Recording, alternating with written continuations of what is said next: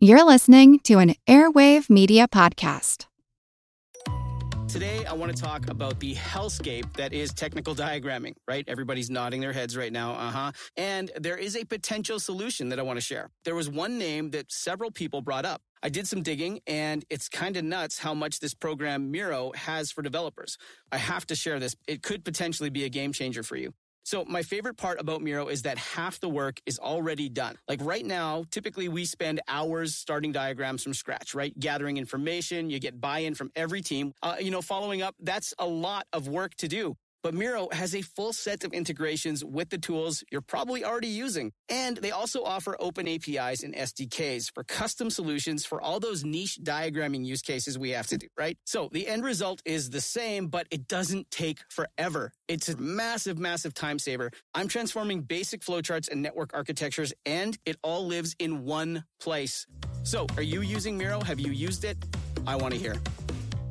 Hey guys, it is Ryan. I'm not sure if you know this about me, but I'm a bit of a fun fanatic when I can. I like to work, but I like fun too. It's a thing. And now the truth is out there. I can tell you about my favorite place to have fun Chumba Casino. They have hundreds of social casino style games to choose from, with new games released each week. You can play for free anytime, anywhere. And each day brings a new chance to collect daily bonuses. So join me in the fun. Sign up now at chumbacasino.com. No purchase necessary. Group. Void were prohibited by law. See terms and conditions. 18 plus. Welcome to the Age of Napoleon. Episode 22 The Man of Bronze. Thanks for joining me. We left off last time in the late summer of 1795. Napoleon was in Paris, and in a sense, he was in limbo. He'd been ordered to take command of an infantry brigade engaged in the counterinsurgency campaign against royalists in western France.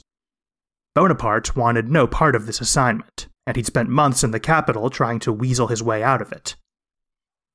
He tried everything he could, twisted every regulation, and leaned on every connection, but ultimately he lost this bureaucratic battle. On September 15th, 1795, Napoleon Bonaparte was struck from the list of active duty generals. The note from the War Ministry reads, quote, given his refusal to go to the post assigned to him. Now, the only thing holding Napoleon to the army was his temporary assignment to the Topographical Bureau. Napoleon's social life was on the rocks as well. Paris high society was returning to its decadent self after the austere period of Jacobin rule, and Napoleon did not fit in. He was a shabby, awkward young man, with little taste for the type of conspicuous luxury and indolence that were coming to dominate the Parisian social scene. Fortunately for his social standing, he was well acquainted with a man who was now at the top of the pyramid, Paul Barras. I've talked a bit about Barras in past episodes, but since then he has become one of the most powerful men in France, and is about to play a big role in our story, so I think he deserves a more thorough introduction. Barras was a member of the convention and had been one of the ringleaders of the Thermidorian coup, which positioned him as a leader in the government after Robespierre's fall. Barras had been raised in the type of privilege the young Napoleon had always wished for, the Barras family was not particularly rich, but came from an ancient noble line and had a long tradition of military service. His uncle had served in the Navy during the American War of Independence and rose to the rank of Rear Admiral. His father had served in the army and fought against Paoli during the French invasion of Corsica. As a young man, Barras too served as an army officer. He had one ill fated tour of duty in India, in which he was nearly killed on several occasions, shipwrecked, and ultimately captured by the British. He was in his mid 30s when the revolution broke out, but was already in semi retirement, living off of his pension, a totally obscure figure. I always try to keep my personal feelings out of the show, to present both sides of things and give you guys an objective view of who these people were and what they believed.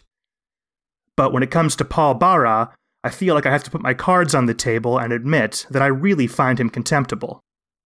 A lot of the members of the convention were slippery, amoral characters, You kind of had to be just to survive in that world. Barras makes most of his colleagues look like Abraham Lincoln. He was selfish, nihilistic, dishonest, and completely corrupt. Perhaps at one point in his life, Barras believed in something, but by the mid 1790s, he seems to have been committed only to his own power and pleasure. He loved parties, food, drink, and fine clothes, and kept a whole harem of mistresses, and a few boyfriends as well, if rumors are to be believed. Barras lived like a pre revolutionary aristocrat, all funded by kickbacks and embezzlement. The coup brought him to new heights of power, and soon anyone hoping to do business with the government was lining up to fill Barras's pockets. His money and power made him one of the leading lights of the opulent new social scene emerging in the capital. Barras wasn't much when it came to policy or legislation, but he was an absolute genius at backroom political maneuvering, trading favors, dispensing bribes and patronage, and marginalizing potential rivals. In many ways, he was emblematic of all the worst aspects of the Thermidorian government. Barras's path first crossed Napoleon's at Toulon in 1793. He had been one of the representatives on mission assigned to the besieging army. Bonaparte formed close partnerships with many of the representatives on mission he served with during this period, even some real friendships. But his relationship with Barras was complicated. Throughout their association, they often worked closely together as allies, but they were always wary of each other, as is often the case with two ambitious people. Napoleon despised corruption and indolence. Barras found the awkward, unsophisticated young Bonaparte tiresome. Despite their differences, their time on campaign together created a political bond, these partnerships between representatives on mission and the generals they served with were a common feature of French politics of this era. They shared equally in the credit for victory and in the blame for defeat, so whether they liked each other or not, there was a strong incentive to work together and watch each other's backs. Barras had an uncanny sense of his own self interest. He instantly recognized Napoleon's ability and ambition, and marked him out as a potential rival. But with that bond of their service together in the South, Barras made the calculation that it was better to keep Napoleon close, and with the Jacobins gone, Napoleon was in the market for new patrons. And so, an uneasy alliance was born. Meanwhile, France's government, the Thermidorian Convention, had finally released a draft constitution, known to history as the Constitution of Year 3. For years, the country had been without a defined system of government, ruled by provisional governments under emergency measures. It now seemed that period of instability would soon be over. A national referendum to approve the new constitution was scheduled for the 6th of September, and every indication suggested it would pass. The Thermidorians weren't wildly popular, and their proposed constitution was cumbersome, authoritarian, and undemocratic.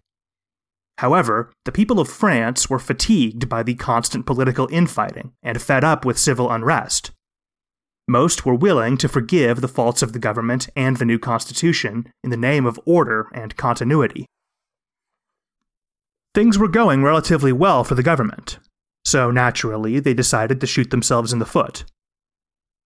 Just before the referendum, the convention tacked on another proposal, known as the Decree of Two Thirds, it would require that at least two thirds of the members of the new legislature be former members of the convention. The Constitution already restricted the franchise to under 20% of the French population, and if the decree of two thirds was approved, that tiny minority would only be allowed to vote for candidates in one third of the seats in Parliament. So much for democracy. There were a few half decent rationales for such a move continuity of government and all that. But most people easily understood its true purpose keeping the resurgent right wing from gaining power. The Jacobins had kept a boot firmly on the neck of French conservatism. But now they were gone, and the persecutions of the Terror were over.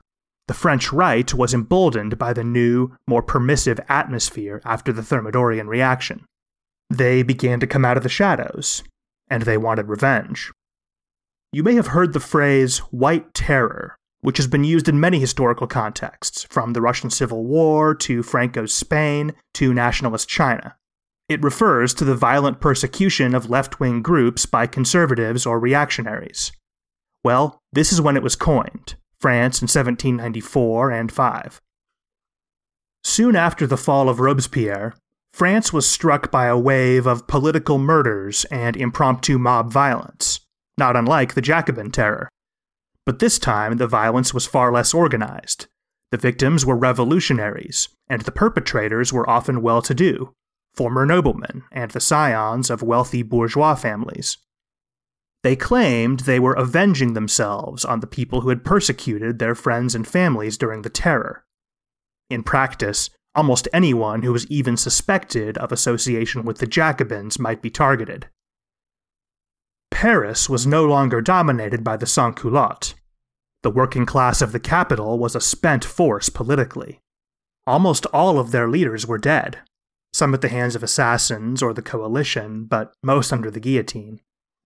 Many patriotic sans-culottes had died at the front or on the barricades. With the greatest champions of the poor purged from the convention, the government was now absolutely merciless in suppressing working class protests. After a food riot in early 1795, one of the leading Thermidorian politicians, Jean Lambert Tallien, delivered a speech. Quote, the aim of today's violent demonstration was to restore the Jacobins to power. We must destroy all that remains of them. We must have vengeance. We must profit by the inefficiency of these men, who fancy themselves equals of those who overthrew the monarchy, who try to bring about revolutions, but succeed only in provoking riots. We must lose no time in punishing them and putting an end to the revolution. That quotation should give you a sense of the rightward turn in the convention. The government was often aided in suppressing the left by a new force on the streets of Paris groups of loosely organized, politicized street gangs known as the Muscadins, after the type of cologne they wore. As you might expect from that name, they were drawn from a wealthier segment of society than the sans-culottes. The Muscadins were clerks, shopkeepers, the sons of lawyers or merchants. Much like their high society cousins, the Muscadins dressed like dandies, brightly colored tailcoats, tight pants, and extravagant cravats. It might sound kind of comical, but their signature accessory discouraged any laughter a heavy walking stick with a lead weight on the head, perfectly designed to be used as a weapon. The Muscadins were conservatives, but they weren't all monarchists or Catholic traditionalists. They were simply eager to return society to what they saw as the natural order of things men of wealth and privilege running the show, and everyone else knowing their place. They hated the left, who they saw as the primary saboteurs of that order. The only force that could have stood against the Muscadins was the Paris National Guard, but it too had become increasingly conservative since the fall of Robespierre. Jacobin officers were replaced, and soldiers from poor backgrounds were dismissed. Recruits now came from the same segment of middle class, typically right wing young men that formed the Muscadin gangs. As we've seen in earlier episodes, the men who controlled the streets of the capital could be a decisive factor in French politics. Whatever faction commanded their loyalty could whip up a mob to defend their interests, put pressure on their opponents, or even overthrow the government entirely. These ascendant conservative forces had initially been strong supporters of the Thermidorians and the new constitution. As we've discussed, the Thermidorians were ideologically flexible pragmatists, not true conservatives. But this alliance made sense. The Thermidorians and the right had a common enemy in the Jacobins, but more importantly, the right was confident that with their power growing and a new constitution that disenfranchised the poor, they would soon be able to take power peacefully. The decree of two thirds shattered these hopes, Under this new law, even if the right swept the elections, they would only control one third of the seats in the new government. If the decree was approved, there could be no constitutional transfer of power to the conservatives.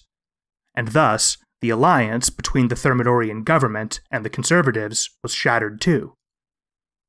Without any hope of taking power legally, many on the right turned their attention to seizing it by force. Despite the falling out with the conservatives, the referendum on the new constitution succeeded easily, with over a million votes in favor and only about 50,000 opposed. However, an ominous number of eligible voters had stayed home. Over 4 million Frenchmen either made the choice to boycott the election or were too apathetic to take part. The decree of two thirds was approved as well, but by a much smaller margin 200,000 votes for, 100,000 votes against. Out of 5 million eligible French citizens, only about 200,000 had actually cast a ballot in favor of keeping the Thermidorians in power. The government got what it wanted, but the dismal turnout robbed it of a convincing democratic mandate. Its opponents were emboldened. On September 23, 1795, the final vote totals were certified, and the government declared victory. The new constitution was now in force. I think the drafters of the Constitution of Year 3 might not have put enough thought into the transition to the new system. Under the new Constitution, France would be ruled by a five man executive committee known as the Directory. But the Directory had to be chosen by the legislature, and the legislature could not be chosen until the people voted for electors. That was scheduled for the end of October and beginning of November but then it would take time for the electors to meet and select the legislature, and then more time for the legislature to meet and select the directors. That might sound a bit confusing, but the upshot was France would be in political limbo for several months, ruled by the lame duck convention. Such a long period of weak, uncertain central authority could be dangerous for a country at war with half the continent and beset by internal enemies. This moment of vulnerability would turn out to be very poorly timed. In late September, a royalist rebellion broke out in Dreux, only about 80 kilometers or 50 miles from Paris. Further west, the Vendée erupted again. The British Navy landed a small army of emigre French troops, backed up by redcoats. Among them was the Count of Artois, brother of the executed King Louis XVI and one of the leaders of the emigre movement. It had been years since such a high ranking nobleman set foot on French soil. This was a serious situation, but the Republic was probably not in mortal danger. The rebellion at Dreux was quickly contained by government forces. Artois only had a few thousand men. General Lazare Hoche's much larger Republican army stood between the emigres and Paris. But, as is often the case, the rumor mill inflated these threats. With the more conservative mood in the country, the White Terror raging, and the government looking weak, it didn't seem so far fetched to think the Republic might be on its last legs. In the past, the people of Paris had risen up to defend the revolution when it was faced with these types of threats. But remember, the Paris of late 1795 was a very different place from what it had been at the height of revolutionary fervor only a few years before. The Muscadin gangs who now ruled the streets wouldn't dream of sticking their necks out to defend the revolution. Indeed, they were eager to welcome the Count of Artois and restore the monarchy. Almost as soon as the results of the referendum were announced, public disturbances and anti government protests began in the Le Pelletier neighborhood of Paris, a middle class area near the center of the city. Le Pelletier was a conservative stronghold and considered the heartland of the Muscadins.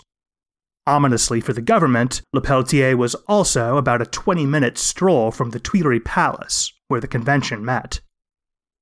These disturbances only grew with time. By the end of September, right wing militants were trading musket fire with government patrols through their neighborhoods.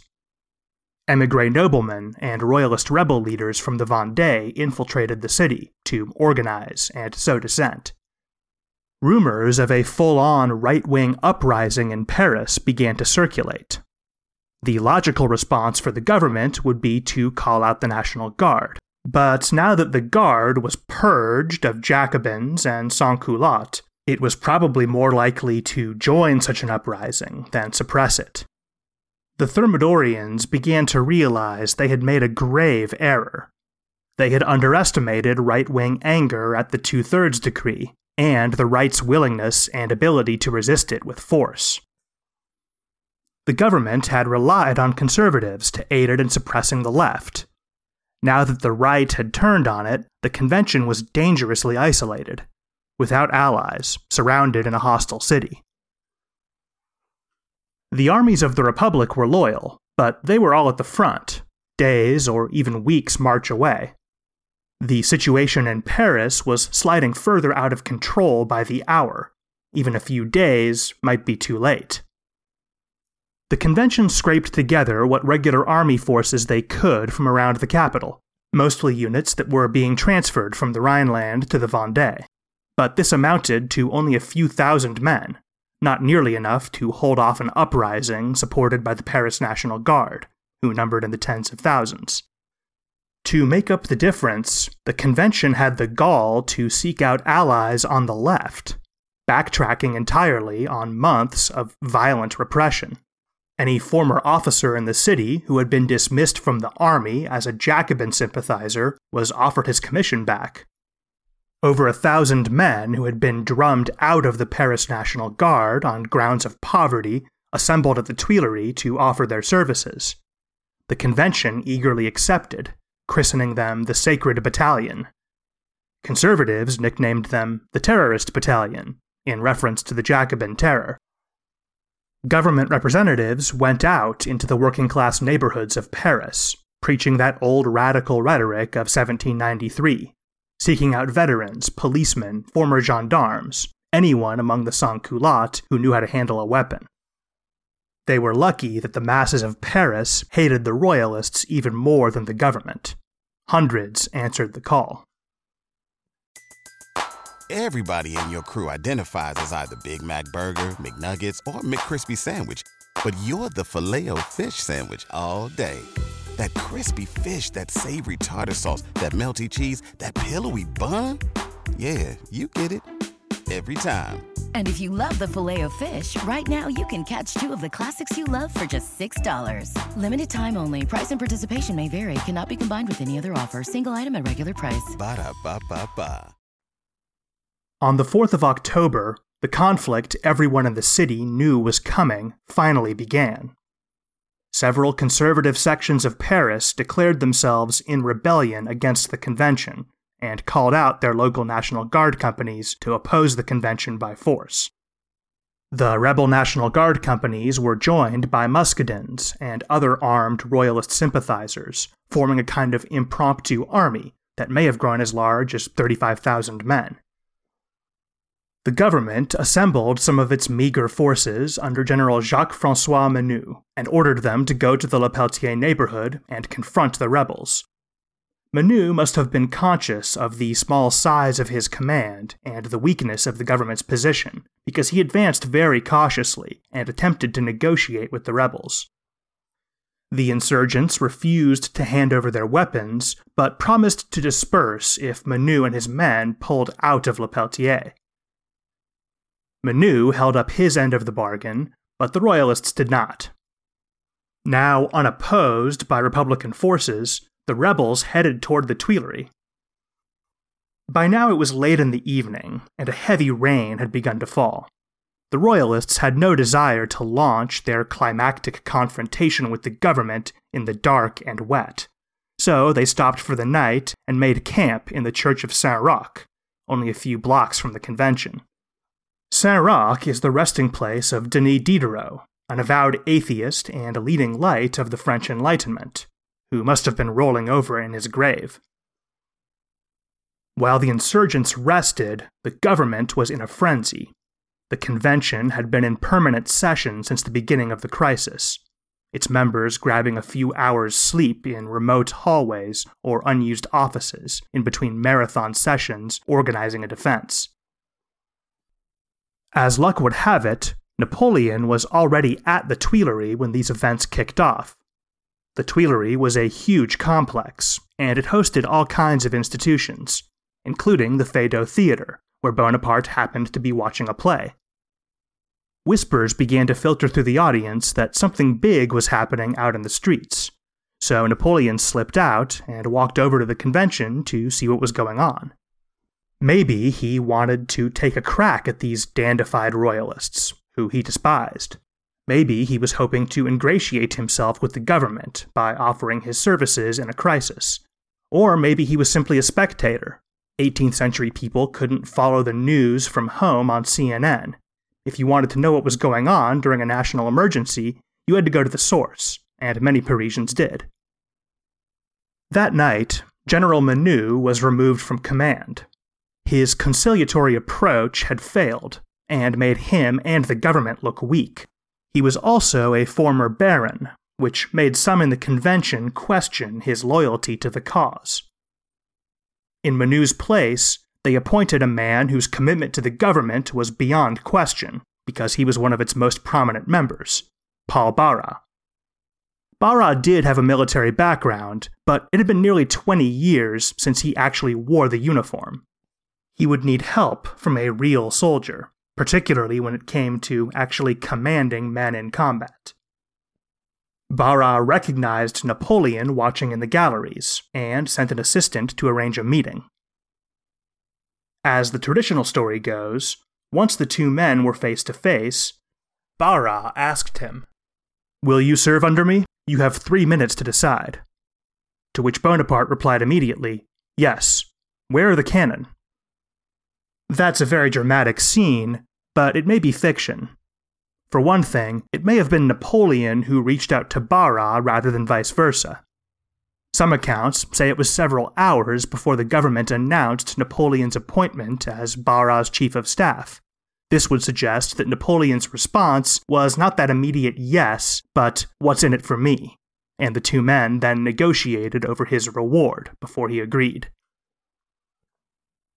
Whatever the case, it was after midnight when Napoleon's appointment was made official.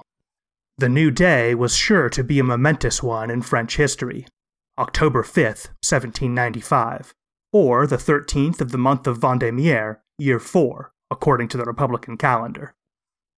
Napoleon and Barras stayed up all night planning the defense of the convention.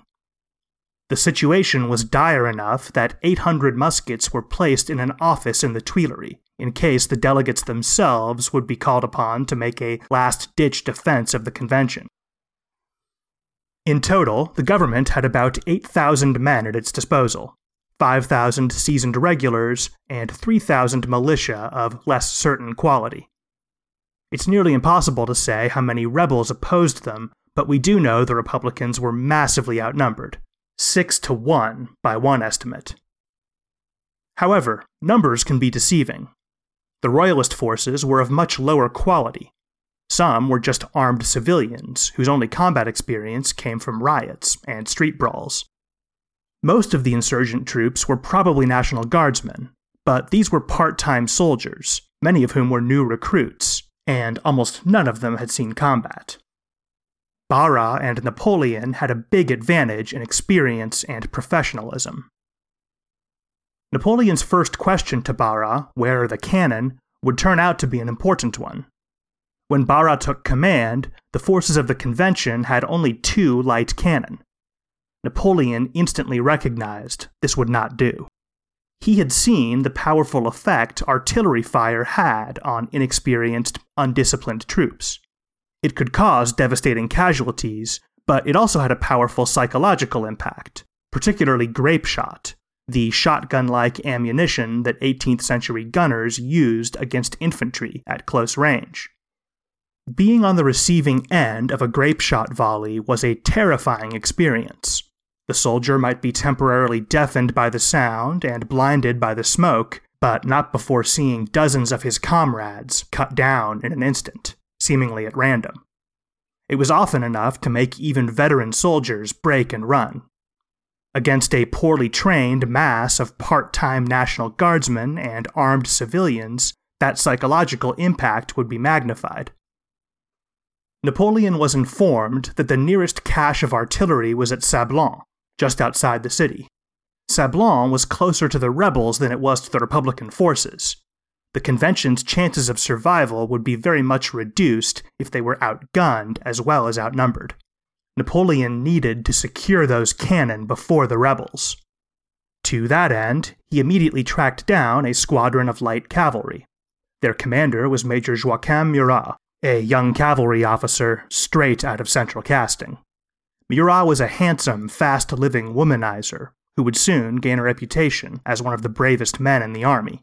And, as many enemy cavalrymen and jealous husbands would soon discover, he was also one of the finest swordsmen on the continent. As soon as they were introduced, Napoleon began barking orders. Quote, Go immediately to Sablon. Bring the 40 cannon and artillery equipment. Let them be there. Use the sword if necessary, but bring them. You will answer to me. Go. End quote. Far from being offended, Murat immediately grasped the urgency of the order, and he and his men tore off at a gallop. Napoleon didn't know it, but the rebels had already dispatched men to Sablon to seize the guns. But Murat and his men managed to beat them there.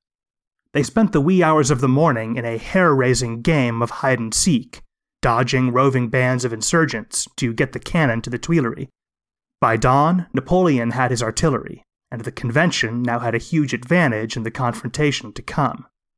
Murat's gallop to Sablon had completely changed the balance of power within the city.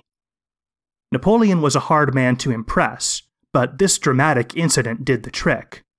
13 Vendémiaire marked the beginning of a partnership between Bonaparte and Murat that would last decades and shape the course of history. Napoleon placed the artillery at key strategic points around the Tuileries. Just like at Toulon, Napoleon picked each position personally and sighted the guns himself. The main part of his force was arranged at the intersection of the Rue Saint Roch, the street on which the rebels were camped, and the Rue Saint Honore, the main avenue leading towards the Tuileries. If the insurgents attempted an attack on the convention by the most direct route, they would turn at this intersection, which is where Napoleon planned to hold them.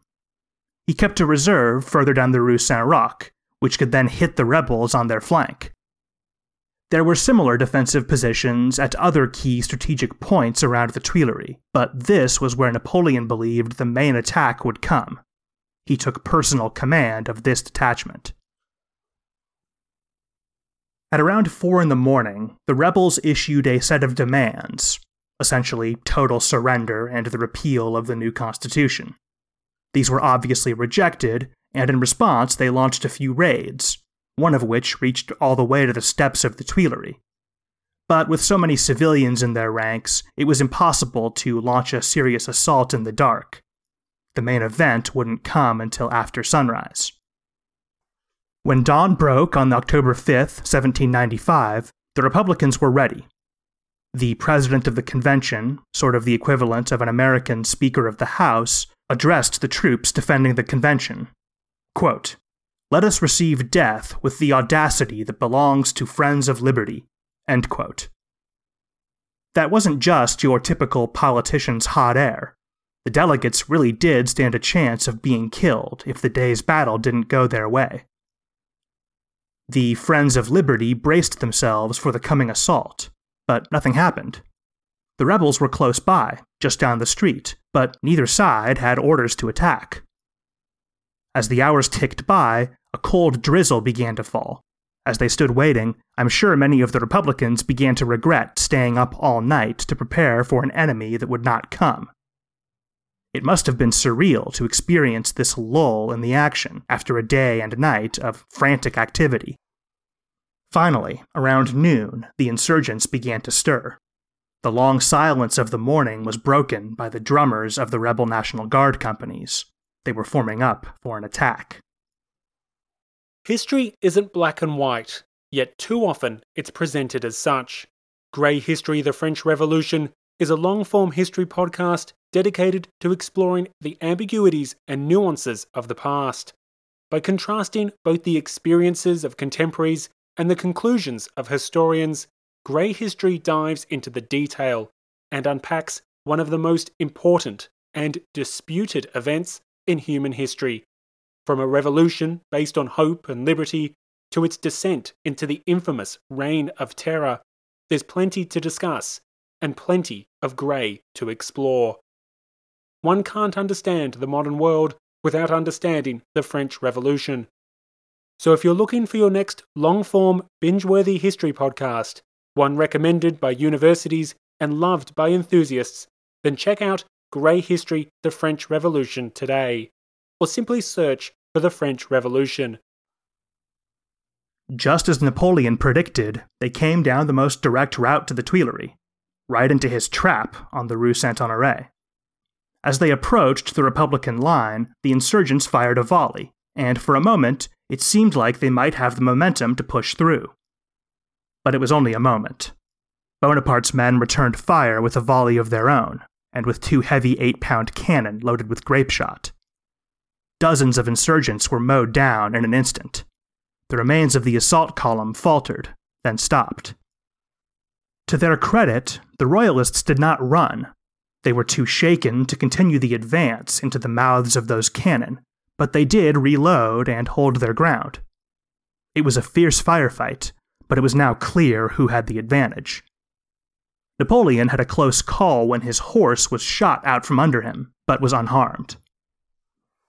With the rebel column pinned down, Bonaparte called in the reserve, nearly a thousand more men, plus six more cannon. The insurgents came under fire from a second direction, and without artillery of their own, they were massively outgunned. Things got bloody. The Republicans had entered the battle short on ammunition, and after over an hour of firing, their supplies were dangerously depleted. Napoleon decided it was time to force the engagement to an end. He ordered the reserve to charge, led by Murat's cavalry. Again, you have to give credit to the Royalists for bravery. They stood their ground and engaged the Republicans in hand to hand combat, but they were too weakened from the firefight to offer serious resistance. After a few minutes of pitched battle, the rebels broke and fled. With their main attack defeated, the rebels attempted smaller assaults along other parts of the line, but all these were repelled easily. They lost most of their best men, and by now it was late in the afternoon, too close to sunset to organize another major maneuver before dark.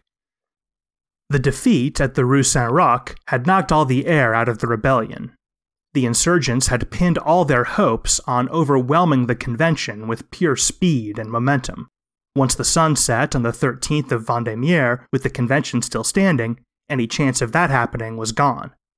Men began deserting the rebel cause almost immediately, hoping to avoid being caught on the wrong side. Meanwhile, Republican reinforcements streamed into the city by the hour. The uprising all but vanished overnight, literally. The government and the new constitution had been saved. Napoleon Bonaparte had started the day as a lowly army cartographer. His exploits at Toulon were old news, and he'd even lost his brigadier general's rank. But by nightfall, he was the hero of the hour. On paper, Barras had been in command, but it was Napoleon who everyone had seen actually galloping around the Tuileries organizing the defense, and Napoleon who had been in personal command during the decisive engagement so he got all the credit. The Conservatives had lost the battle on the ground, but they resolved to win a consolation victory in the press.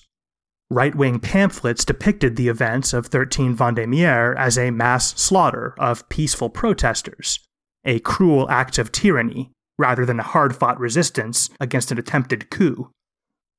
Most of the insurgents were uniformed National Guardsmen, and the civilians who participated were more of a volunteer militia than a protest movement. They'd managed to kill almost a hundred Republican troops. But no one outside of Paris knew that. And so the right wing press tried to twist facts and create a public scandal to discredit the government. They made Napoleon the chief villain of this narrative, a callous Corsican mercenary who fired grape shot into a peaceful unarmed assembly that included women and children, and all to protect his corrupt paymasters in the convention. conservatives nicknamed this caricatured Napoleon General Vendémiaire. Bonaparte didn't mind. This was his first taste of the national spotlight, and he loved the attention. Republicans were celebrating 13 Vendémiaire as the salvation of liberty, so from Napoleon's perspective, the stronger he was associated with it, the better. As he himself put it, quote, I value the title of General Vendémiaire. In the future, it will be my first title of glory. End quote. Obviously, a little bit of sarcasm there, but he immediately understood that in doing this service for the government and winning himself a little public acclaim, he had saved his career from the doldrums and written himself a ticket to future promotion and success. Napoleon may have been happy to call himself General Vendémiaire, but that conservative narrative of a massacre has been surprisingly resilient. Even in modern depictions of the events of 13 Vendémiaire, you still sometimes see the insurgents depicted as an unarmed mob, rather than a military formation, largely composed of National Guardsmen. These incorrect depictions are particularly common in the English speaking world, that's because some of the most famous lines of nonfiction in the English language were written about the events of 13 Vendémiaire by the Scottish author Thomas Carlyle, who largely adopted that inaccurate narrative crafted by royalists in the wake of the uprising. In 1837, Carlyle published The French Revolution, a history, which, even today, is probably the most culturally significant English language book ever written on the topic and the passage about 13 Vendémiaire is one of the most famous in the book. I'm of two minds about Carlyle. On one hand, he was an absolutely brilliant writer. There's at least one memorable turn of phrase on almost every page. His passion, both for history and for storytelling, shined through and have inspired generations of writers and historians. However, he's also woefully inaccurate, both in specifics and in general tone. His crank ideas and ultra reactionary views shine through his work just as clearly as his passion for his subjects. And his work is simply outdated. History has come a long way as a scholarly discipline since 1837. Today, we have better information and more effective ways of interpreting it. Despite his shortcomings, I couldn't bring myself to do an episode about 13 Vendémiaire without Carlyle's famous whiff of grape shot. So, I'm going to read a selection from Book 3, Chapter 7 of The French Revolution, A History. This is a bit longer than our typical quotations, but there's no new information, so just sit back and enjoy the prose. And enjoy feeling like you're smarter than Carlyle, because hopefully you now can pick out a bunch of his errors. I've edited this down a little bit for length and to make some of the terms Carlyle uses fit with the ones we've introduced on the show. Anyway, without further ado, quote Some call for Barras to be made commandant. He conquered in Thermidor. Some, what is more to the purpose, bethink them of Citizen Bonaparte, unemployed artillery officer who took too long. A man of head, a man of action, Barras is named Commandant's cloak. His young artillery officer is named Commandant. He was in the gallery at the moment and heard it. He withdrew some half hour to consider with himself. After half an hour of grim, compressed considering, to be or not to be, he answers, Yea. And now, a man of head being at the center of it, the whole matter gets vital. Swift, to the camp of Sablon to secure the artillery. There are not twenty men guarding it. A swift adjutant, Murat is the name of him, gallops, gets thither in some minutes within time, for Lepelletier was also on the march that way. The cannon are ours, and now beset this post, beset that, rapid and firm, rank around the sanctuary of the Tuileries, a ring of steel discipline. Let every gunner have his match burning, and all men stand to their arms. Thus there is permanent session through the night, and thus, at sunrise of the morrow, there is seen sacred insurrection once again. The vessel of state laboring on the bar, and tumultuous sea all around her. It is an imminence of shipwreck for the whole world to gaze at. Frightfully she labors, that poor ship, within cable length of port, huge peril for her. However, she has a man at the helm. Insurgent messages, received and not received, messenger admitted blindfolded, counsel and counter counsel, the poor ship labors. Steady. The artillery officer is steady as bronze, can be quick as lightning. He sends 800 muskets with ball cartridges to the convention itself. Honorable members shall act with these in case of extremity, whereat they look grave enough. Four of the afternoon is struck. Lepelletier bursts out along the southern Quai Voltaire, along streets and passages, treble quick in huge, veritable onslaught. Whereupon, thou bronze artillery officer, fire, say the bronze lips, roar and again roar, continual, volcano like, goes his great gun in the cul de sac Dauphin against the church of Saint Roch. Go his great guns on the Pont Royal. Go all his great guns. Blow to air some 200 men, mainly about the church of Saint Roch. Lepelletier cannot stand such horseplay. No insurgent can stand it. The 40,000 yield on all sides, scour towards covert. The ship is over the bar, then, free, she bounds shoreward, amid shouting and vivats. Quelled sections have to disarm in such humor as they may. Sacred right of insurrection is gone forever. The new Constitution can disembark itself and begin marching. The miraculous convention ship has got to land, and is there, shall we figuratively say, changed, as epic ships are wont, into a kind of sea nymph, never to sail more, to roam the waste azure, a miracle in history. It is false, says Napoleon, that we fired first with blank charge. It had been a waste of life to do that. Most false. Firing was with sharp and sharpest shot. To all men it was plain that here was no sport. The rabbets and plinths of San Roch Church now splintered by it to this hour. Six years ago, this whiff of grape shot was promised, but it could not be given then, could not have prospered then. Now, however, the time is come for it, and the man, and behold, you have it. And the thing that we specifically call French Revolution is blown into space by it, and become a thing that was. And that's how Carlyle ends the narrative. For him, that volley of grape shot represented the end of the French Revolution. Even after reading that passage a million times, I still find it powerful. I can easily see how writing like that would stick in our collective consciousness for over a century and a half. Just what a shame that it's so full of inaccuracies. Anyway, we've now gone way over our normal time, so I'll cut things off here. Next time, we'll see Napoleon cash in on the goodwill he won on 13 Vendémiaire. Barras and the government owed him a huge debt of gratitude, and he made him pay for it, right down to the last cent. Until then, thanks for listening.